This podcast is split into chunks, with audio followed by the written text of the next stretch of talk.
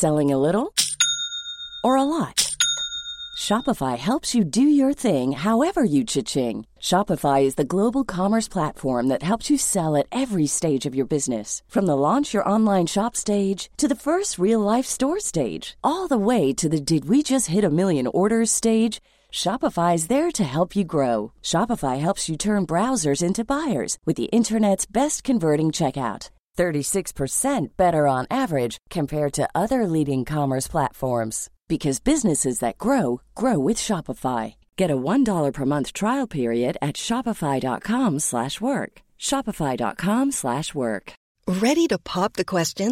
The jewelers at BlueNile.com have got sparkle down to a science with beautiful lab-grown diamonds worthy of your most brilliant moments. Their lab-grown diamonds are independently graded and guaranteed identical to natural diamonds, and they're ready to ship to your door. Go to BlueNile.com and use promo code LISTEN to get $50 off your purchase of $500 or more. That's code LISTEN at BlueNile.com for $50 off. BlueNile.com code LISTEN.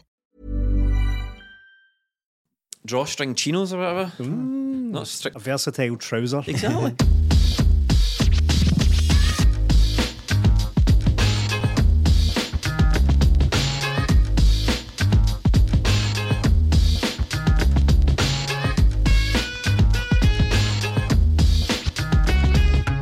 Twenty Minute Tim's flagship podcast, episode number two hundred and eighty-nine. I'm your host Jamie, joined by Melly You are and Stephen. going to try a wave this week for the for the benefit of the video video people only. Have you? Yeah, for those of you who don't know, um, come the season we started producing this podcast on YouTube. You can watch us in glorious HD on youtube.com slash 20 minute Tims. If you're already doing that on YouTube, please subscribe and like. Help us out in the algorithm, help us out building the channel and all that sort of stuff. And another way to help us is of course patreon.com slash 20 minute Tims where you can get, amongst other wonderful podcasts from us three, match reactions. And we had one last night for Celtic v Hibs Green Monday. You coined it Melly. Blue Monday is how everyone else calls it, but we coined it Green Monday. I thought that first half of football was absolutely brilliant. Yeah, after the wee break we've had and come back, getting back into the stadium, once you sit down, you go, oh, wait, there's a game here to be played, and you mm. forget that. And Hibs are a good team playing well under the two games they've had under Maloney. Celtic just blew them away, blew them away, fast out the blocks, just woof. The pressing was brilliant. Archie Macpherson there. the pressing was brilliant, and the new boys look great. So you're like, we're back, we're back with a bang. Absolutely, thoroughly enjoyable. At least half of football. It kind of uh, fizzled out a wee bit towards the yeah. end, but that's maybe to be expected as we come back from a, a winter break. A winter break that we won, we forced through so that we had fit players fit back. So Yeah. thanks, Beaks, at the, Thank the. SPFL for sorting that out for us. Wink. But um, yeah, I thoroughly enjoyed. The first half was absolutely superb. The atmosphere was great. The football was great. Always good. Always exciting to go along and see debuts Yeah, as well. aye. But for for them, we both impress, and we'll get on to that obviously. But you know, main main feelings about the game was an enjoyable night to be back at the old Celtic Park. Oh, absolutely. And I mean, it, it makes it all the better because it was a, you were in that game a bit of trepidation. There'd been a lot of talk, obviously, about the new players coming in, about the transfer window, about everything else that's happening. A few transfers went awry, players leaving and all that. The focus in that window kind of moved away from the football. But as the game caught up, you got, and as I was coming to the stadium, I was like, still a difficult game here that we need to win. Yeah, and uh, Hibs are looking good under Maloney, as I've said, and kind of get the impression with the way he's going that they're going to come and play football. Mm. And fair play to them, they tried to do that. But when you're looking at Celtic as well, it was the right. We've got a couple of new signings in, but there's still a lot of players that potentially could have been out injured. Like I didn't think Jota would make it last night, so No. seeing him in the bench, having Giakoumakis, Mikey Johnston as well, options up front, then we can make substitutions. You're like, all right, this is how other teams do it. They can make subs that can affect the game. I forgot what that was like. And the bench was worlds apart from what we've had recently. I thought you were going to say world class. it was world, it was world class. Yeah, yeah, absolutely. Eh, yeah, I can't- compared to what we've had recently with like Bolingoli and Soro and guys Yeah. like that getting dragged up for nowhere onto the I, th- bench. I think the difference of the bench this time was these are players that you can actually see starting games and contributing. Yeah. yeah, yeah, Whereas yeah. before it's it's basically you're, you're left you're left with any options. I think the, the the main thing people wanted to see yesterday, obviously, um, apart from Celtic back, was Daizen Maeda and Rio Hatate. Daizen Maeda right off the bat gets a goal. What did you think of him, Stephen? Brilliant. I mean, what a debut. What was it, four minutes or something like Yeah. that? It scored. I was extremely confident he was going to score, and I said that before the game when we were recording our At the Match podcast. How Um, much? much do you win? How much did they win? Nothing. Absolutely nothing. Did, Did you not not bet? No, That was an absolute stick on. I know. That was an absolute stick on. I know eh, a little bit quiet on the ball for the rest of the game, Yeah. but but you could see what he brings to the team. He- He's constant energy and I mean, similar to Kyogo in that way, in that you can see how much of a threat he is, even if he's not on the ball. It's a constant work rate, constant pressing, eh, very very fast as well. So what a start! It's always great to get hit the ground running like that in terms of goals for a, for an attacking player. Of course it is, but you can see what dimensions he brings to Yeah. to, to the team as well. And what it is is, especially with Kyogo out, he's kind of slots in the same way Kyogo does. We don't need to change the entire way that we're approaching these games. No, he is. He is very similar in the way he plays, and that pressing as well. The the one where it goes right back to the keeper, and he presses the defender, then goes to press the keeper. Yeah. Like Macy, They call that the pressy press. the uh, Messi, uh, he, he took. He didn't take too long on it, but just the sheer pace of the guy Yeah. took Maeda so close to him, and I think teams will get caught out by that. We've seen it in the cup final with Kyogo. Like, just got in behind Hibs twice and buried two chances. I can see the same in Maeda. I think he might look a bit better away from home when there's a wee bit Mm. more space. But Hibs played by back three last night. He didn't have enough, much space. But from what you've seen of him, and we've seen games from Kyogo where he does nothing, bags two goals. yeah. Maeda's going to not be prominent in the game but score. I'm all for it. See, that's getting the players in, in early, Stephen, and then like What having to be said for I know, and then like having bounce games and all that. So it's the stuff I do in Football Manager. See when you've got like that space with a lot of games, like, I'll get a bounce game, get some of the guys, and get them used to playing with each other. Approaching things in this organised fashion is so unusual. And, and it, but the point I'm coming to is it, it kind of made dividends. You've got Rio Hatate, who we're obviously going to talk about. You've got Maeda getting off the score sheet in his first his, his first couple of minutes in the side. You're like, okay, I can see the benefits to actually managing a football team. We've said this so often over the years, and with so many managers now, what are we on our fourth manager or something like Yes. that as a podcast? We've said it so many times in so many transfer windows. We want to get them in early so that they've they've integrated into Mm. the team, we give them the best chance of like playing straight away for the second half of the season and for the next season for qualifiers and all that. But I've, I've become so bored of saying it that I thought, well, it's never actually happened. so what's the point in actually talking about Mm. it? But maybe talk about the board and all that kind of stuff. Maybe it's well, as I said, it's helped a lot by the fact that the Japanese season is finished, but also there was a lot of you know, rancor, and you're, you're the rancor, mate. If anyone is. There was a lot of rancor after the this the summer window where Ange had mentioned that maybe he's not making clear enough Yeah. that he he wants players in urgently. So maybe they've taken that on board and thought, well, this guy's not joking. Or This maybe they've sacked the guy that's responsible. well, maybe, yeah. um, but I, I think the thing is, like, everyone's like, I don't, now I don't want to get the ball too much credit, but everyone's like, ah, finally getting these players in early, doing all these. I think you touched. I think there's an element of it's because it's Japan.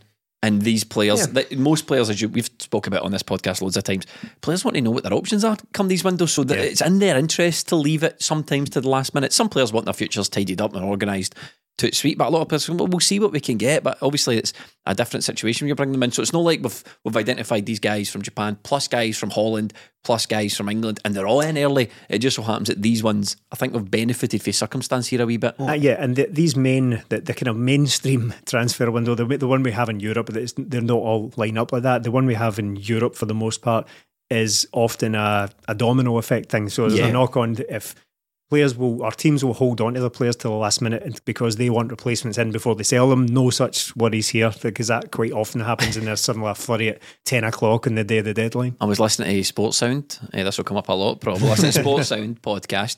Uh, that's a national broadcaster, by the way, for anyone listening to, from Australia or Japan, as we tend to know. Um, they, they said Celtic have pulled two more rabbits out that. It looks like Celtic have pulled two more ra- rabbits out the hat with the uh, Daizen Maeda and Rio Hatate. And that suggests to me, when you say rabbit, there's an element of like, how did they. F- like David Blaine reaction in the sports studio. They're all, David oh, oh, shit. What the fuck? Where'd you get these guys from? The reality is, we just went to Japan and bought two of their best players out, out of the league. the top goal scorer and a guy that's just won the league playing in midfield. It's not a big leap to say that Celtic scouted these guys and Postecoglou knew who they were and out and got them. They were both in the team of the year. yeah, it's not, it's not as if they're like Midland Japanese players that he's picked out and went, "Ah, I can really mould these guys. They're already into their professional careers, look very good, and look good for Celtic now. It's one of the. It's just an old, old school in it. Yeah, old school, I mean, sports. uh, sound. well, I spoke to you. Oh, you're talking about you're talking about sports sound. I it's, it's just well, uh, it was old school because Chick Young, after the game, said to Ange Postecoglou, he goes, you know, there's a bit of the, you know, when I saw Rio Tati on the ball there, it reminded me of Shunsuke Nakamura. Do you see that? And Ange went, not really, mate. He's Rio Tati. Now they've got similar hair. Mm-hmm. That's Yeah. and, and a great first touch. That's kind of where the similarities begin and end. So, but you know, but you know where they, they're always trying to make up these stories, these headlines. It's all the it's all the same. One thing I found with Daizen Maeda was everything you said. I can't really add to what you're saying. This he looks very much in the Kyogo mold. He's got that great pace, relentless work ethic up front.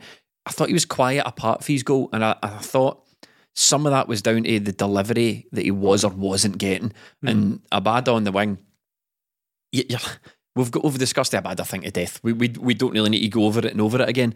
But I just think it's going to be crucial that when he's there, we need to find him, and we, we struggle to find him. And sometimes, maybe I'm watching Abada at the game, he's not even his head up. He's like the ball. He's not even taking in information to find out where this new guy is hmm. in order to get the ball into him. Yeah, it's going to be interesting to see long term where Maeda plays because looking at that front three last night before the game, me and Stephen discussed it. Like, yes, Without Maeda, me, well, you rude. uninvited. uh, Maeda was in, which obviously takes the headlines. But when you look beyond that, Forrest and Abad out wide. If Abada's out right, we preferred him playing up front hmm. recently. Thought that was his better position. And Forrest, he's never really played well on the left. We always prefer him out right. So it's two guys and a new guy up front. You're like, oh, we kind of need to win this game here. But with the early goals, it sort of calmed that down. But as you said, Maeda, quiet, but at the same time didn't get the service. And I felt the service from the midfield to the wide players could have been a lot quicker. But when the wide players got on the ball, I thought Forrest and Abada were really poor. And long term, the way Ange is bringing in players, the level were.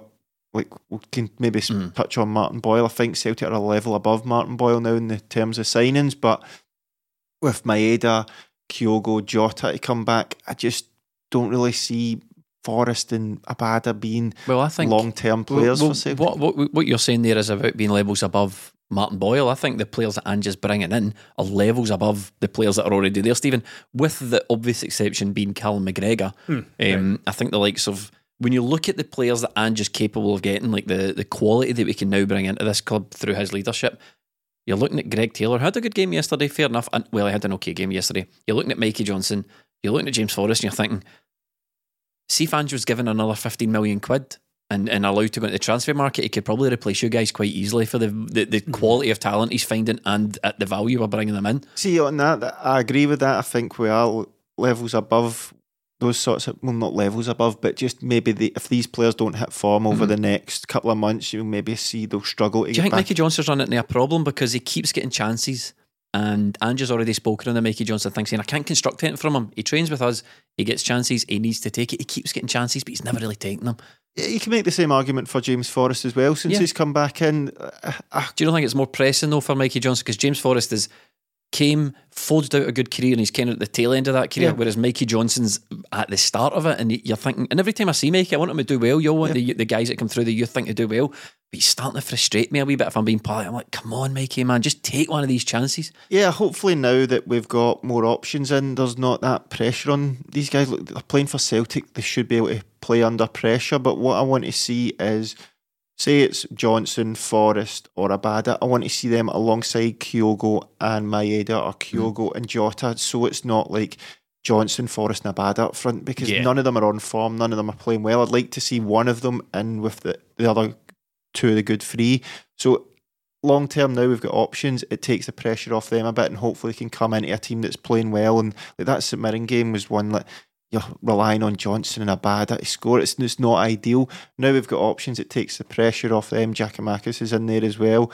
But I think Celtic are just moving up slightly. But at the same time, Forrest, Johnston, and Greg Taylor, guys that aren't on massive wages, guys that are Scottish or come through Celtic, that's kind of ideal backup for hmm, Celtic yeah. in these Yeah. positions. You can't just go out and bring in a whole raft of players. You need guys that have been there, knows know the city, knows what it takes. Because like There you go. Celtic, are, Celtic are full of guys like that. Maybe it doesn't always need to be a Kieran Tierney or an Aidan McGeady that comes in and is the, the mainstay. If Celtic's youth academy can produce players like Welsh, like Forrest, like Mikey Johnston that can come in, do a decent job, but there's always better players than them. That's fine as well for me. I just wonder if that's a good spot for Mikey Johnston to Well, be in. about- though. that's Yeah. exactly what I was about to say. You think he'd be happy with that? Probably not, but uh, Mikey, he's not a major story from this game. I don't really want to dwell on him too much, but just to, to speak to the sort of perception of him as a Celtic player these days, I said when he came back into the team that the unfortunate thing with him being injured so often is that I kind of forget he's there. I forget that's he exists. So, but, so just now- come back to this game briefly. That's kind of the impact of it. We've now got all these options where Mikey Johnston, as a result of these new players coming in, the Yeah. options we have might find his time limited. and and since he's been back in the team, that I when we were talking about transfers and the amount of players coming in, we said that players need to go.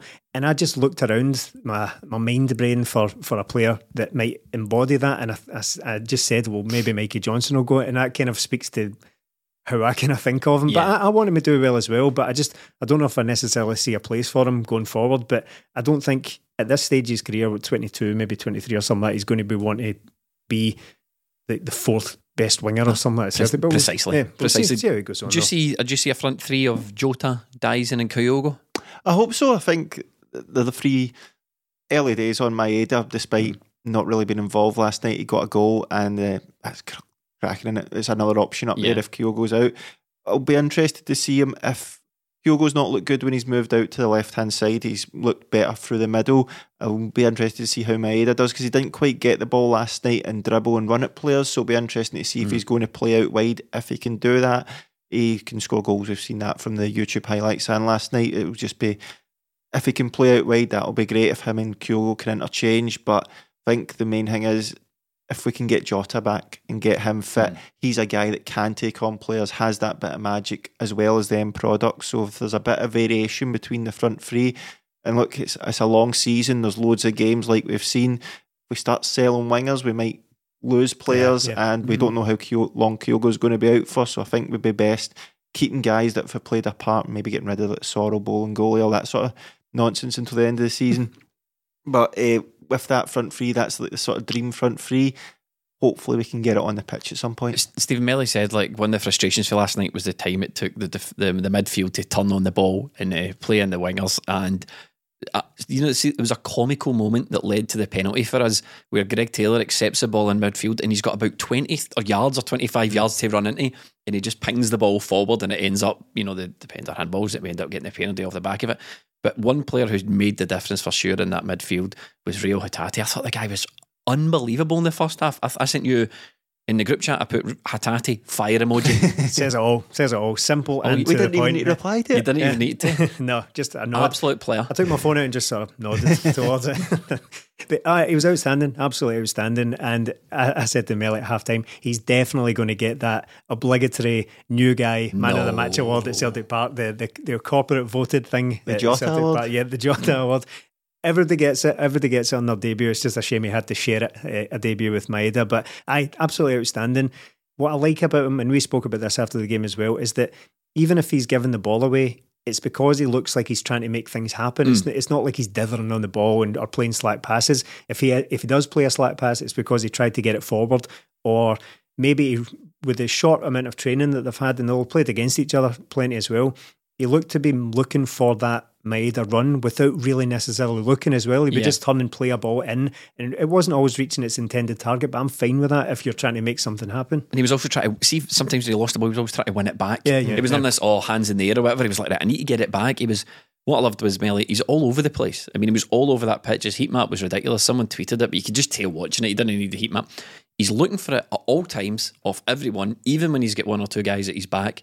He's looking to give it and go. Just constant movement in that midfield, and you're like, this is it because we've got again mid, we're quite midfield heavy with players that are- aren't um, you know necessarily that good or aren't going to contribute very much. But we've managed to find a guy here who is entirely different to any other midfielder we've got at the club. Yeah, it's, it's early days, but it's the if you're sort of picking a player that we need, that is it. That energy in there. I think we spoke about it last week. That energy and dynamism, and he brought that in some more last night. The the energy, the pressing, and his pressing is really good. But it's another guy to add to Maeda and Kyogo, where it's another player in there Mm. doing what Ange wants to do, and it's another player that is doing it And if somebody's not doing it, it becomes very, very obvious. So we've seen Yeah. with Kyogo, the lift he instantly gave Celtic by doing this press.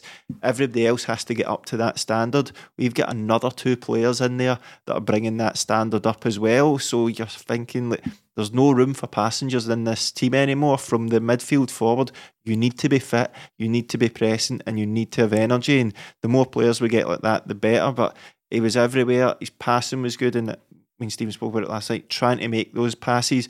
Celtic sort of, I felt, changed their tactics somewhat slightly last night.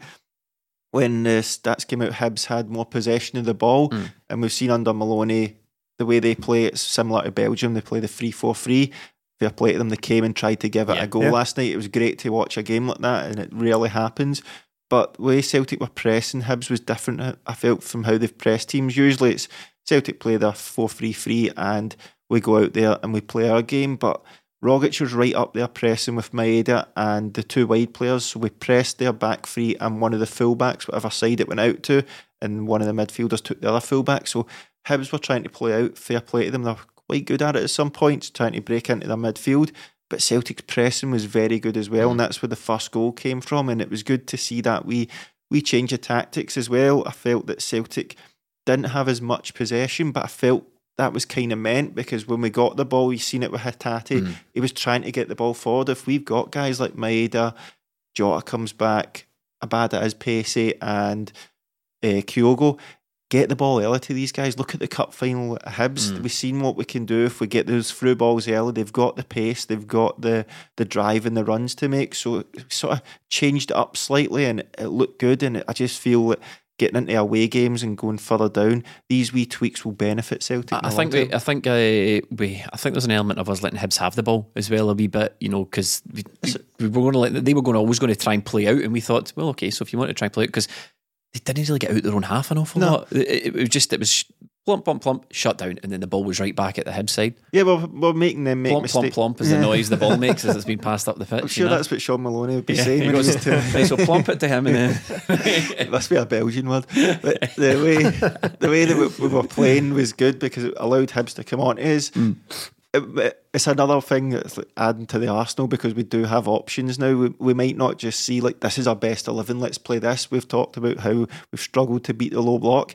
Another fast, pacey player in there is something else that you're going to give teams to think about. So it's another one we can go right. Okay, then when you look at if Maeda's not having a great game or if Abada's not having a great game, move Maeda out wide, bring on mm. Giakoumakis up front, and that's another like, sort of target man physic physicality up there. So it's just these these options now after a couple of players coming in, and you're like, Fifty-four percent possession Hibs had to Celtic's forty-six. Five hundred ninety-two passes as well. To Celtic's five hundred seven. More possession, more passes. Stephen. Yeah, I mean, it's, it's impressive for a team to actually come and try to win the game. Granted, they didn't actually get anything from it, but I'd much rather see that. I'd, I've, I'm, I have an awful lot more respect for teams who try to do that than to just sit in, in and destroy because it does absolutely nothing for anyone. Uh, People could argue very obviously with me and say, well, Livingston got a point and, and Hibs didn't, so that's obviously the wrong approach. But I d- I think long term, if teams try to actually win football games, call me crazy, but they, they might actually manage it on on an occasion. thing is, you don't leave the stadium hating Hibs the way you leave. Yeah, and really, exactly. teams come to Celtic Park, they should be playing for our respect. Yeah, yeah, that's that's that's that's, why they're there. Um, Shaun Maloney gets my respect. I think he's done good. He's done good. He has done good since he came. He's done well since he came into came into Hibs. But I think he handles himself really well in these Does interviews. And a lot of the interviews, you get the impression that they're trying to like scruff his head and all that. Wee Shaun, how you doing and all that? Yeah, you're looking forward to being back at Celtic Park and all that. And I heard an interview midweek with him where he's like, "Oh, big."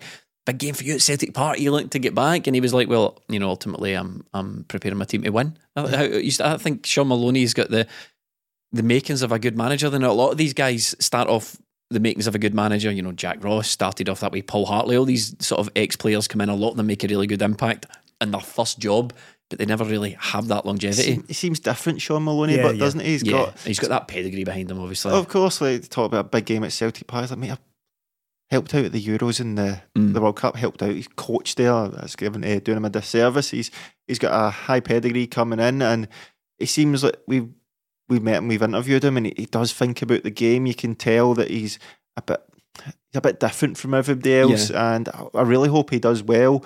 I think we need a better challenge from teams like Hibs and Hearts because if Celtic Rangers are just going out battering every team, it's not going to be great, is it? We're just going to be relying on beating each other in games. But if Hibs can sort of do well, but the way they're playing as well, I'd much rather watch that as a fan than watch what, what we see from other teams Yeah. just sitting in there because Hibs, despite not creating many chances, I can see them going somewhere because Mm. that's only three games in. And compare that to the Hibs we've seen in the cup final, it's night and day for me. I think with Maloney, what you mean is that the main difference is he's not a wee dafty. He's Yeah, not one of these wee Scottish dafties. Even the stories about him from when he was a, a really young player as well are that he was ultra, ultra professional, ultra like sensible guy, like Yeah. a serious football guy and all that. So I'm not surprised at all that he has made a bit of a name for himself in coaching and he's branched into management for the first time as well. I hope he does What well a nice there. changer. Eh? I know. I, I hope he does well there. I mean, I've no real no interest in Hibs whatsoever, and I'm glad that he didn't take anything from Celtic. But I'd like to see him do well as a coach because you never know when we might need a, another Aye. one Well- further down the line. Well, that's it.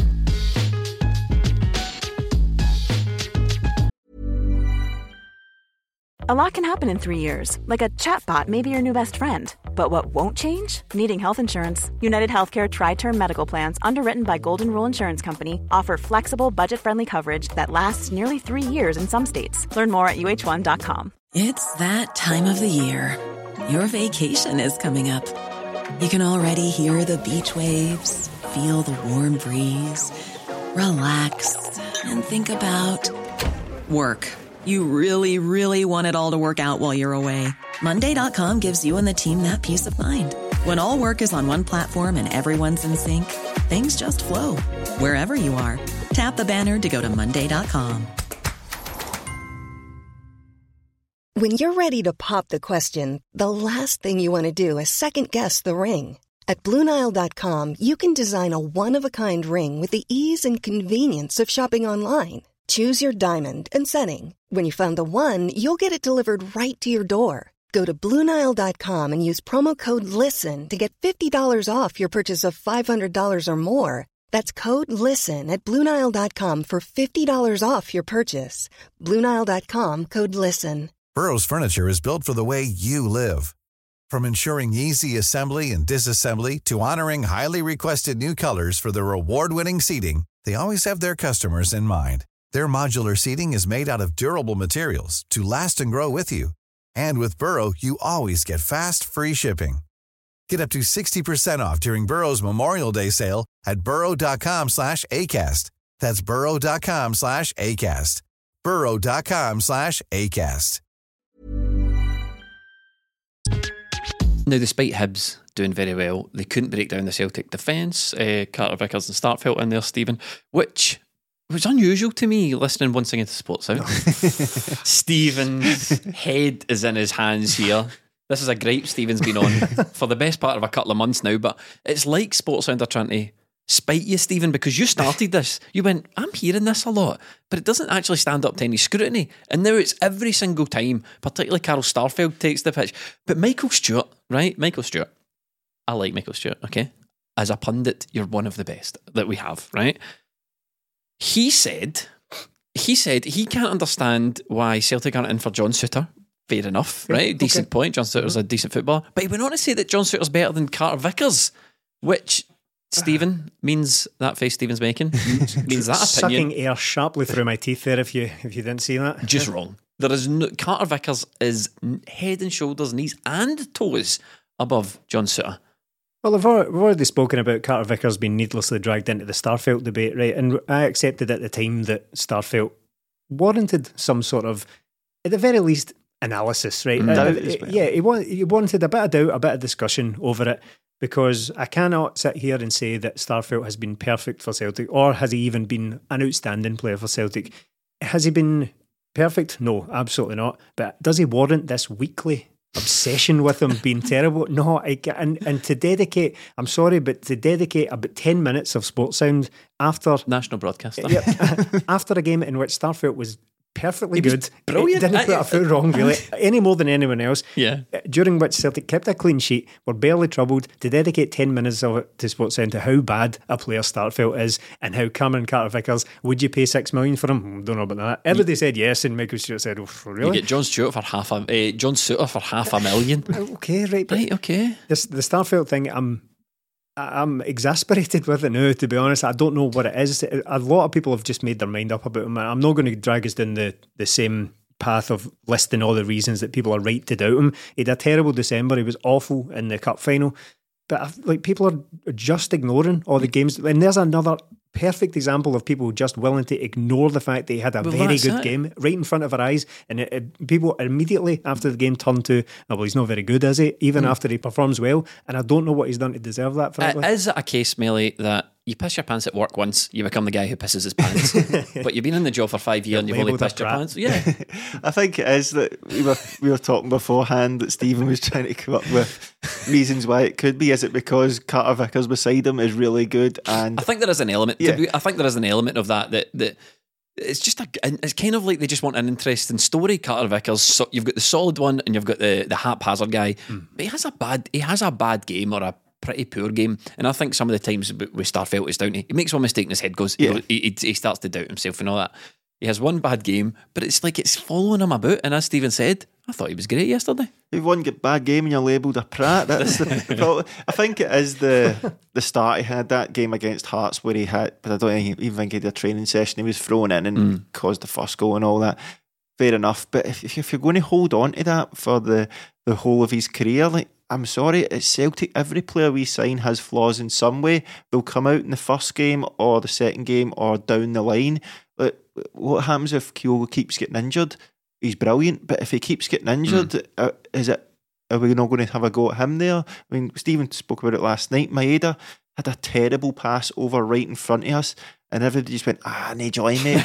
Whereas, whereas if it was somebody else like Mikey Johnston, Greg Taylor, or mm. somebody, somebody even Starfelt who's had criticism, we'd be be right on their back, and it's up to us as fans. Like Tony Ralston managed to change people's mm. minds as well, so it can, it can happen. But looking at the whole defence, Starfelt was great last night. He stood over the ball at one point, but every single player last night had something. I thought they never looked like they've seen a ball before. Tom Rogic mm. fell over the ball and was terrible at some passes.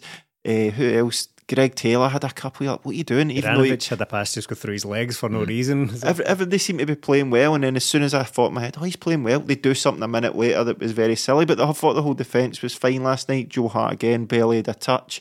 Greg Taylor, thought it was harsh on Ralston because he's played so well. Juranovic didn't either deserve to lose his place either. But I sort of seen last night it is more balanced with a left Mm. footer over there, and I get what Ange. Eh, I think he likes Greg Taylor, and Yeah. sometimes I can see it. The the one you spoke about, Jamie, where he plays it to Abada. I kind of think that's meant. If Greg Taylor gets it and gets it into the dangerous area quickly, Celtic go on the front foot instantly and got a penalty out it, or if it hadn't hit his hand, they'd have got a good chance. So I can see why quite likes Greg Taylor. I just need him to be a wee bit more consistent. There's times in the match where he did have the ball, drive into that space if the early pass isn't on, or just do a wee bit better, Greg. But I think, look, he's been out for a while. He's coming hmm. back. I'll give everybody the benefit of the doubt last night because everybody looked a bit rusty going into the second half. On the Starfelt thing, a final thing, I- I've, I'm becoming conscious of the fact that I might just be sitting here. The longer this goes on, the, I might just be sitting in this seat going, and yeah, do you know what? He had a terrible game at Hearts. Yeah. And yes, he did score that comical own goal in Europe. And do you know what? Yeah, he might have had Ross a, County. might have been sent off in a comical You doing fashion. their job for them. And yeah, do you know what? It might have nearly cost us the cup final. Mm. And then after that, yes, admitted, yes, admittedly, he did have. And, and but uh, but apart from that, you tell me what he's done wrong. Mm. Um, it might get to that stage, and I, I don't want as much as I'm talking about it, and I seem to be the most annoyed about it. I don't want to come across like I'm coming at this from a point of view of some sort of affectation. I'm a, like a stan of Mm. a, stan felt right. I don't, I don't. That's not the case. I'm just bewildered by this constant uh, It's- scrutiny of it's the that guy. old thing where they just seem to create a headline. Yeah, create a- yeah. Listen, I just want Greg Taylor. We like you as a Celtic player. I feel bad for Greg Taylor because he's one of the only Celtic players that don't have his Instagram comments turned on. So you can't like say good game, Right. mate, and all that. He just posts a picture up and like if if he's not your friend, you can't. Go. And I think there may be a, a time where he was getting a lot of abuse on social yeah. media and, and t- people saying, "Oh, you're bloody rubbish" and all that sort of stuff because you know what social media is like. Uh, and he's probably turned these comments off. So just want to reassure you, Greg, that you can put the comments on. I've got nothing but nice things to Yeah. say about you. It always struck me as a he, he, Greg Taylor strikes me as a real professional. You know what I mean? He's he's knuckling down, doesn't get involved, doesn't get too high, too low, Making the best of his ability. making the best of his ability, a really professional. And there's a lot of guys in that team that you just think like Maeda, McGregor, um, Kyogo, we don't need to mention Carter Vickers, Starfelt, Joe Hart. You know, all these guys are like we're bringing like right good professionals, which brings me Well, on. not going to say right good teammates. Which which does bring me on to Leigh Griffiths, um, Wow. who who was who was let go. And listen, we can't discuss professionalism without discussing Leigh Griffiths. Leigh Griffiths leaves Celtic without so much as a tweet from the Mm. club. I didn't I didn't even know it was official until they asked Ange. I think pre-match yesterday if, it if it's actually went through, and he went, "Look, Leigh Griffiths leaves this club. He comes through the. He did. He, Ange gave his speech where he goes, "Look, they're all tran we're all transient figures here." Leigh came through the club, and it's up to everyone who comes here, manager player, to leave an impression. And Leigh Griffiths certainly did that. Leigh Griffiths leaves the club at 31 years of age. I think for sure he's not maybe getting kept on at Dundee. I think they're looking to get rid of his loan. He needs to find a new club for him somewhere else. He's, he's left under a bit of a cloud. Obviously, there was lots of off-field issues that, that played played the part in Leigh Griffiths' reputation at Celtic sort of being soured. But as a player, he was he was good for us for a period. No, there's no doubt about that. He was a great player that, for that. I mean, goes without saying he had that, that season where he scored 40 goals. And you don't Mm. do that by accident. You don't you don't score 40 goals. Like don't all like, hit off your knee and all that. Yeah. You obviously that was a crap team as well. Yeah, exactly. And it wasn't wasn't the greatest. What year was that? 2015, 16, 16, aye. aye, Yeah. the year before Rodgers came in. So Looking aye, at the strip right there. oh, of course, Shannon aye. have a strip as well. So yeah, uh, so he did have a, a great period, but since then, I mean, since the, the if you go back to the start of last season, where it had already gone on quite a long time, but we could Yeah. even go back three years and start talking about Leigh Griffiths' time coming to an end at Celtic. I, don't want to get into all the off-field stuff because we've done it all to death at the time. Hmm. I'm basically trying to talk about him as a footballer just now. It, it came to an abrupt halt the start of last season when he was sent home from yet another training camp. It was Yeah. I know two years in a row he'd been sent home from from hmm. training camps. So It was this season where he was for very different reasons. But the one where Neil Lennon didn't let him go, didn't let him travel because he wasn't fit enough to, hmm. to even take part in training Yep. in pre-season was was the beginning of the end. To give him a new contract was outrageous. Madness. Frankly. Uh, we've just paid him for absolutely nothing. Out It was that, panic. obviously just uh, that's it panic. Yeah. It was obviously a height. The, the if, if anyone for Celtic ever tries to say the summer was in the panic stations, all we need to do is point to that Leigh Griffiths Yeah. contract. Yeah, and it, it, it's over for him, and I, I'm not taking any glee in this. I, I wanted him to go, and I wanted him to go a long time ago because I was. T- how many times have we spoken about the circus that Yeah. follows Leigh Griffiths? And I wasn't just saying that about badness. It's clearly the case, and it's, it rumbles on to this day. But it has been shuttered at Celtic now, and it's look, he's he's no fit, so it's over. Right, Yeah. that, it's as simple as that. No more talk about. Aye, but if he just gets fit, we've been saying that since 2018. Fit and firing. There you go. Eh, eh, that's not going categorically not going to happen. It might. I mean, it might get fit, but No. I- how I- much Celtic have been doing for him in these last couple of years, is he going to get the same support at Kilmarnock or wherever he rocks up? Extremely unlikely. So I would suggest that his ability to turn it on at any kind of decent level, full time level, is probably over. I think the thing with Leigh Griffiths is he always required micromanagement, or you needed a lot of squeezing to get the juice out of Leigh Griffiths.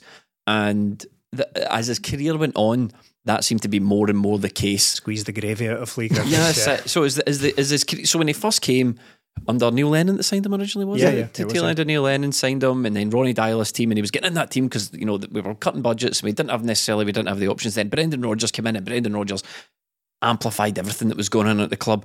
Then Leigh Griffiths came in again, and obviously Leigh Griffiths, uh, Leigh, Neil Lennon rather, a lot more hands off with Leigh Griffiths, and he, he, he at that point I feel like the responsibility. Because Brendan Rodgers had a go at him as well, didn't he? Oh, at one point? yeah, yeah. mhm. Oh, under Ronny Deila as well, Yeah. we brought in other players, but Griffiths scored the goal, so managed to get back into Mm. it. When Deila's first season, Griffiths was potentially going out on loan to get game time, but managed to work his way back in, and that's what I always felt with Leigh Griffiths. If he's coming in and scoring goals, that's fine.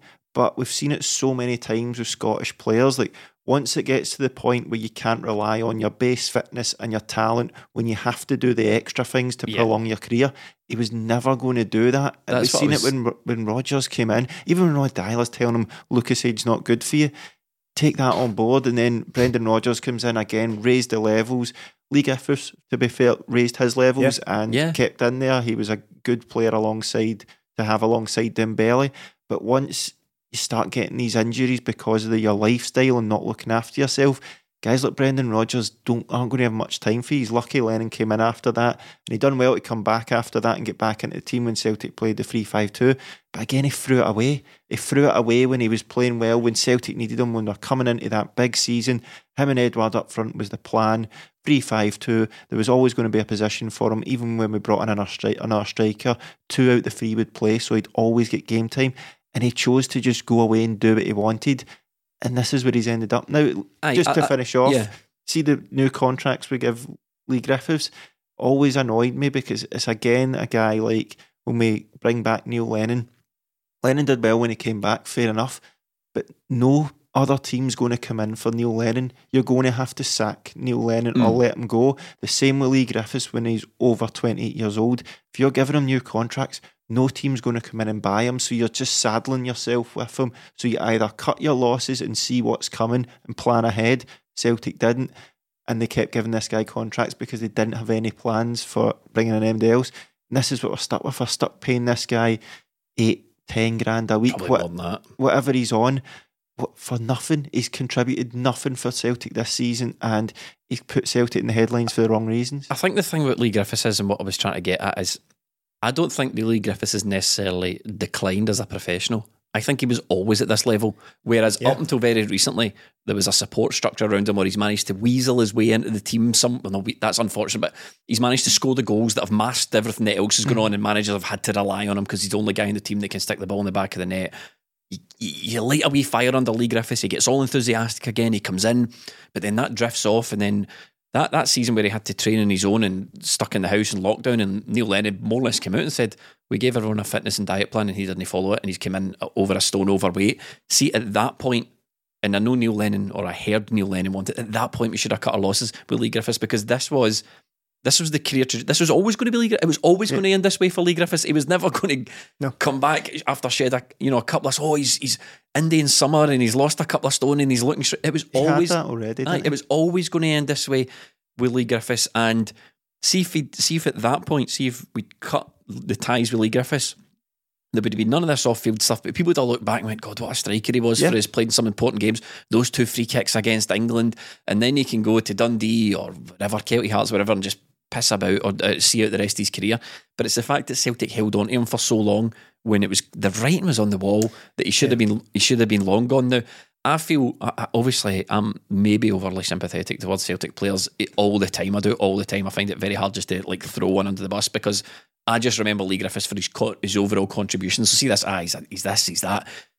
But I just I I I just truly feel the best thing for all parties would have been beginning of that fateful season. Just cut ties with the guy. Yeah. Do what the manager wanted. Let Leigh Griffiths go. Yeah, and you're right to do that. It shouldn't be. Which I don't want to just sit here and just do a hatchet job on the guy because he Aye. did score what, 123 or four goals for Celtic. You don't again. You don't A do million that. quid. A million. Yeah, you don't do that, but not being a good player. And even if you accept that it was one outstanding season and the rest kind of middling, but he Hmm. still scored important goals throughout his, his time. Mm-hmm. Even if you average out, he probably scored over the course of it 15 goals a season, even if you average it, which is still decent, even if like one season was outstanding, weren't- some weren't.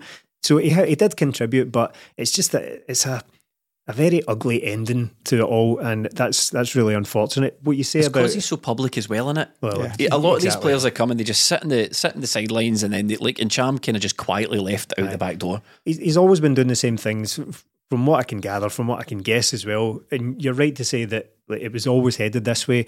What we're faced with here is just the natural passage of time as hmm. well, and peak the athletic peaks aren't made up. That that simply is the, is natural for every player or athlete to come to the end. If you're eating like an idiot when you're 23, yeah, you might get away with it just mm-hmm. due to your metabolism and natural You trying to fitness. and all suggest that Leigh Griffiths eats like an idiot?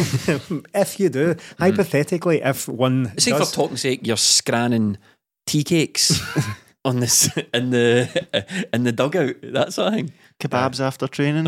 Yeah, so, so it's just it has all come to the inevitable and very predictable ending Yeah. for Leigh Griffiths, and you know, it's it's over now. So I'm, I'm looking forward to just worry, moving on. My worry for Leigh Griffiths is that he seems to be at a state of so unfit. He seems to be so unfit that he can't get a game for Dundee.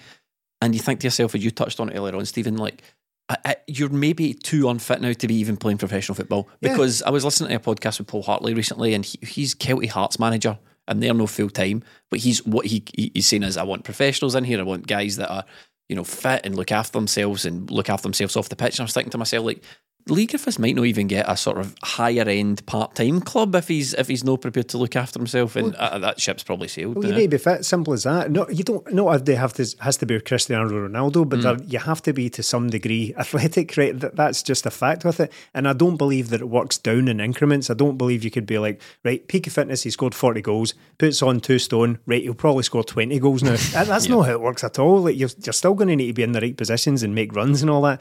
And it's the nick of him the now just doesn't suggest that he's going to do that. And uh, can you see him ever? Like, be- well, I'm just going to get fit. It's all those Edinburgh boys. Leigh Griffiths, Gary O'Connor, Deek, they're all crackpots. they, they all just sort of, their careers just sort of fitter out and they put on full stone. It's a shame because when you're looking at the guy, like wasted talent again. Yeah. He, he, could have been. He had a great, a very good career compared to a lot Well, of it. people. He would probably sit here and argue better. saying, you can't, what you call me wasted talent for? Look how much I've won. Look at my medals. Look how much money I've made. He, he should still be playing for Celtic, but that's the problem. Mm. He should still be maybe not the guy playing up front. Well, maybe, maybe we've moved on a wee bit now with with Ange, but he should have still been playing for Celtic the past two seasons. He should be going from Celtic and going with the best wishes of most of the fans and going another SPFL team or down to England in one of the lower leagues and get carving out another couple of years. But you just see him plummeting down the leagues now. And again, it's a it's a guy like Leigh Griffiths. We we seen it coming, and you're like, come on, mate, screw the nut, mm-hmm. and it's going to be too late. But I just I want the same as what I want from Neil Lennon from Leigh Griffiths. If he comes out and says my Celtic hell or whatever, does sells his story or whatever. Mm. I want to see responsibility taken because you, as a professional footballer, your job is to be a professional footballer. Yeah. You can't just be a footballer, you need to be professional. Look at the best players in the world right now. Look at even your average player. They'll probably have their own personal trainer, they'll probably have a diet plan, they'll be doing extra things. You can't just be that footballer anymore that trains and then does what he wants out with that because everybody else is doing the other stuff and you get left behind, son. Stephen, from Deliveroo to Socceroos, uh, Riley McGee, not as good, Oh, wasn't it? Invoice Deliveroo for that as well. By the You way, had a though. go at me for getting his name wrong and you just done it there. I said Riley McGee. Yeah, you said McGee. Did I? I'm sure I don't know. The listeners will say. McGree. Anyway, you don't need to, you know, let's don't ruin the joke. uh, he knocked us back. Oh. Uh, a player that Ange was interested in, um, Middlesbrough. I think I don't know if his agent was playing some games there. We had a good offer accepted. His agent probably just went, by the way, here's what Celtic have offered. Can you top it? Middlesbrough desperate for promotion. Um, got their grubby paws and some more money, and he decided to sign for them. They put up a wee jokey tweet saying some people prefer red to green, yada yada yada. Um, do you want to go and podcast in Middlesbrough? Oh, it depends on the offer, I suppose. I mean, I'm, I'm open. I'm open to offers. Get in touch, Middlesbrough. But uh, pff, Nobody wants to ply their trade wants- in Middlesbrough. no, no, absolutely nobody wants to live there. Surely, I, apologies if you if you happen to be from that horrible. part of the world. but, uh, no, in all seriousness, uh, that's just how it works. Man, we've been gazumped. It's like that old tabloid favourite. We've been gazumped to do a player. Going to play football with Sol Bamba. Yeah, so, so Bamba, yeah, he's had a decent career as well. Matt Remember Crooks, him? former Rangers. Uh-huh. Yes, look, it, it just happens. It's it'd be churlish of us to sit and go, "Ah, he was pishy anyway," because Ange clearly wanted Yeah. him. He was, he was honest about that. He was very open about that, but it hasn't worked out. So we move on, as they Uh, say. as, as that famous tweet said. Yeah, we um. I could have seen I could have seen him working quite well, but obviously with Hatate coming in and playing the way he has, Mm. uh, it's very quickly kind of Riley who. It, it went from Riley who, and then there was two days of yes, Riley McGree, and then it's back to Riley who. Yeah. So b- b- all's well.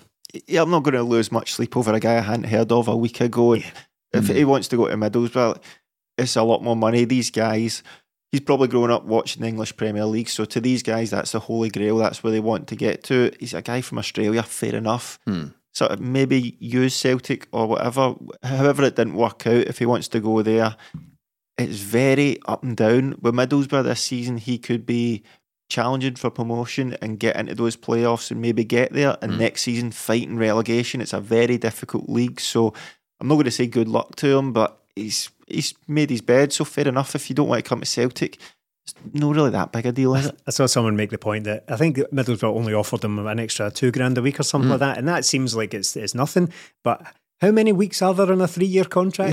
because that's three hundred thousand pound over the course of that. It's, it's quite a lot of money, It's a, lot of, it's a lot of cheddar, isn't it? uh, Ange was pretty upfront about the transfer things. I like he's Ange just can't be asked by any of our sort of tabloid media's crap. Can he? He just can't be asked with it. And when they asked him about players he was linked with, I think this was directed at Martin Boyle. the Martin Boyle stuff. He says, "Well, no interest. Any of the twenty names you hear that are going to be linked, it's all lies." I think Ange was being a wee bit cute there as well hmm. because I'm pretty sure we're probably, you know, in the still in the market for maybe one or two guys if they come up.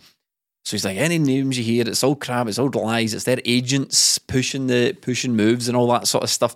So uh, he's he's sort of getting ahead of these transfer rumours, isn't he? Yeah, I think he is. Like, we got three guys in early, and that's brilliant. If we had a, the usual with Celtic, if it had been spread over the window, three good players coming in, you'd be happy with that because it's the, the very start. We want more. We want Yeah. more. But it shows we were in for uh, for the Australian boy Riley, and I think we wanted to. I forgot his second name there, so I know, why, I know he did. You have to That's why digging me up. that's why I just uh, Shat it. I think Yeah. we got away with it. Just, just keep going, keep No, going. Uh, so I think we we're, we're looking for a player in that mould, which if Ange says that's us for a way, I think it has to be get the players out before we can get them in. That's fair enough. There are guys in there that are sucking a lot of wages up, but if somebody comes up, get them in, I still think we could do a central midfielder. Stephen, any any transfer transfer window wishes? It is the 18th of uh, January as we record this. Uh, I, f- I feel very differently. A, a, a, a triple, a shock triple swoop on New Year's Eve will do that to you. You, you feel very differently about Very it. tabloid headline there. Yeah. Do we need maybe a couple of other things? It's it's hard to pinpoint it now because what I said when all those players come in was that you can actually see the reasoning for all of them being brought in. They Yeah. address quite a lot of the problems that we have. Mainly at the time, we had no attacking players. We were missing David Turnbull, and we don't have a replacement for it. We kind of do now. Yeah. And you know, Ideguchi kind of goes in with that kind of mess of midfielders we've got just now. It remains to be seen where where he'll fit in in that particular pecking order. Could we maybe do with fullback reinforcement? I think Perhaps, one position it- people were talking about was just on the midfield before actually I talk about that. Just uh, uh, with with these midfielders that we've brought in and watching Hatate's performance against Hibs, I just sort of picture in my mind and standing at the touchline, obviously the guys on the bench behind him, and every time Hatati does something like runs or tackles or wins the ball, he just looks over at McCarthy and goes, just, just spends the whole game going, I'll do it to the camera. Spends the whole game going, see that? Well, that's what I'm after. Um, one position people were talking about was maybe goalkeeper. We need Yeah. we need a backup goalkeeper. Um, Barkas is obviously on his way out the club. It's been well publicised. Um, but uh, Bainey new deal. That's what I was coming to. Flirts that, doesn't it? Scott Bain gets a new deal to 2024. It's kind of like Scott Bain is basically your typical third choice keeper. And he, he's he's he's the Lukasz Zaluska of this Right, current yeah. Celtic team, isn't he? Played it all together far too much, did uh, old Zaluska, Aye. didn't he? But uh, I c- it's underwhelming. I, th- a lot of people were annoyed with it, and I'm struggling. To, I no, I mean I'm just Passage just- shrug in it. I I don't really. I'm not. I'm not angry at it. Like he- he's obviously doing enough to impress the manager. He's obviously doing enough to carve out a career for himself. He's another one who, well, manager's obviously given it sanctions a new deal for him. He's another one who was kind of like he just came out came out of kind of nowhere. We were struggling for a goalkeeper. He was on his way to Hibs. Done. He'd fell out with Neil McCann. Real eye for a player, Neil McCann. They how, cast could, him how out. could anyone do that? I How know. could anyone fall out with Neil McCann? It cast him out of Dundee, and then Must he ends up, his fault. and then he ends up getting a carving a good career for himself out at Celtic. Yeah, and it, that's, it was underwhelming. It was a surprise to see them announce that. Uh, we did, Melly said we didn't get the email. We usually get emails Mm. from Celtic wanting Celtic want us to publicise things for them. It would get, uh, get Still don't have my signed ball, Celtic. Signed women's team ball for my niece's uh, auction. Unbelievable. ah, disgusting. But it's what I feel. I, I'm always the guy as well. See, when we're talking about uh, backup players, I'm always the guy who says, "Right, no, that's not how that works. You don't want guys who are." Crap, but they'll do it for backup, right? Yeah. You don't want that because that's no use to anyone. You want people who can come in and I sorry, I've just remembered Neil Lennon saying I've got three first, three third choice keepers here. how rude is how unfair is that? you, you want guys who can come in. like, Say, for example, now Ralston, he can probably fill in at right back ad- ad- adequately, right? But I feel very differently than uh, to the, towards that than I do a goalkeeper because in that position you can afford to have a guy who's just there, who's just happy to. And before I go any further, I don't want to imply that Scott Bain is just an utterly useless goalkeeper. I don't think he is. I think No. he's got the reputation that he's not very good, and I don't think it is that great. I don't think he's utterly useless. And if he's just if he's content to spend the next four years being obvious understudy to Joe Hart for now, and we'll see what happens when Joe Hart gets a little bit older. That's maybe my- he comes in, or maybe Joe Hart is replaced again, and he's Aye. and all of a sudden we've had Scott Bain for like eight years, Yeah. and he's played a bit of a part. I, I'm fine with it to be honest. That's my one worry with this, and that's what I'm, I want to bring up. If God forbid Joe Hart gets injured and Barkas leaves the club, which is his wish in this January window, apparently. His. That, aye, well, not every, everyone's our, our Christmas wish. Um, the, that fault, that drop off from Hart to Bain is enormous. Yeah, and it's not just the the goalkeeping; it's the leadership as mm. well, isn't it? It's team. Every team's got this sort of guy that hangs about the goalkeeper and is just there. I think. Ask Joe Hart. Yeah, yeah. Yeah. Various other clubs. Yeah. Yeah. He he's done it, but he can come in. I don't ever see Scott Bain coming in and making a claim for it. I think he's mm. another one that maybe suffered from the last season, and you just sort of want all of that, all the players that didn't really do well last season out, so we can forget about it. If he's there, not playing, fair enough for me. And I think Ange was on after the game last night talking up Tobi Oluwayemi. Yeah. So he's brought he's been brought into the first team. So maybe he's one for the future. He's and just taking him out the B team and he wants him training with the first team. So there's progression there. We're always wanting young players to get a chance. Well, if Joe Hart gets injured, oh Yemi might be in with a shout. And look, you need keepers because we've seen when, You do? uh, especially with COVID, uh, Barkas ended up coming in. He was maybe fourth, fifth choice. So we need a third choice keeper. I would like a better keeper to come in to be second choice, but second choice keeper's a hard thing to sell to any good keeper Yeah, because you're not going to exactly. play. Boy, what a podcast. we'll bring this one to an end. I've been Jamie. Thank you so much for joining us in this episode of 20 Minute Tim's. Melly, would you like to say Big goodbye? Melly. Yes, as previously mentioned, I am Stephen, and yes, good to be back. Good to be back to football and in the in the The podcast. hot seat. Join us on Patreon, patreon.com slash 20 minute Tim's. Absolute buttons. You can support this podcast and get more of us. You'd love it. Thank you so much for listening.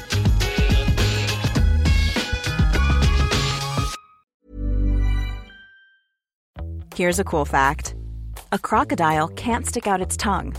Another cool fact you can get short term health insurance for a month or just under a year in some states. United Healthcare short term insurance plans are designed for people who are between jobs, coming off their parents' plan, or turning a side hustle into a full time gig. Underwritten by Golden Rule Insurance Company, they offer flexible, budget friendly coverage with access to a nationwide network of doctors and hospitals. Get more cool facts about United Healthcare short term plans at uh1.com. Hi, I'm Daniel, founder of Pretty Litter. Did you know cats tend to hide symptoms of sickness and pain? I learned this the hard way after losing my cat, Gingy. So I created Pretty Litter, a health monitoring litter that helps detect early signs of illness by changing colors, saving you money and potentially your cat's life. Pretty Litter is veterinarian developed, and it's the easiest way to keep tabs on your fur baby's health right at home. Go to prettylitter.com and use code ACAST for 20% off your first order and a free cat toy. Terms and conditions apply. See site for details. Planning for your next trip? Elevate your travel style with Quince. Quince has all the jet setting essentials you'll want for your next getaway, like European linen, premium luggage options, buttery soft Italian leather bags, and so much more. And is all priced at 50 to 80% less than similar brands. Plus, Quince only works with factories that use safe and ethical manufacturing practices. Pack your bags with high-quality essentials you'll be wearing for vacations to come with Quince. Go to quince.com slash pack for free shipping and 365-day returns.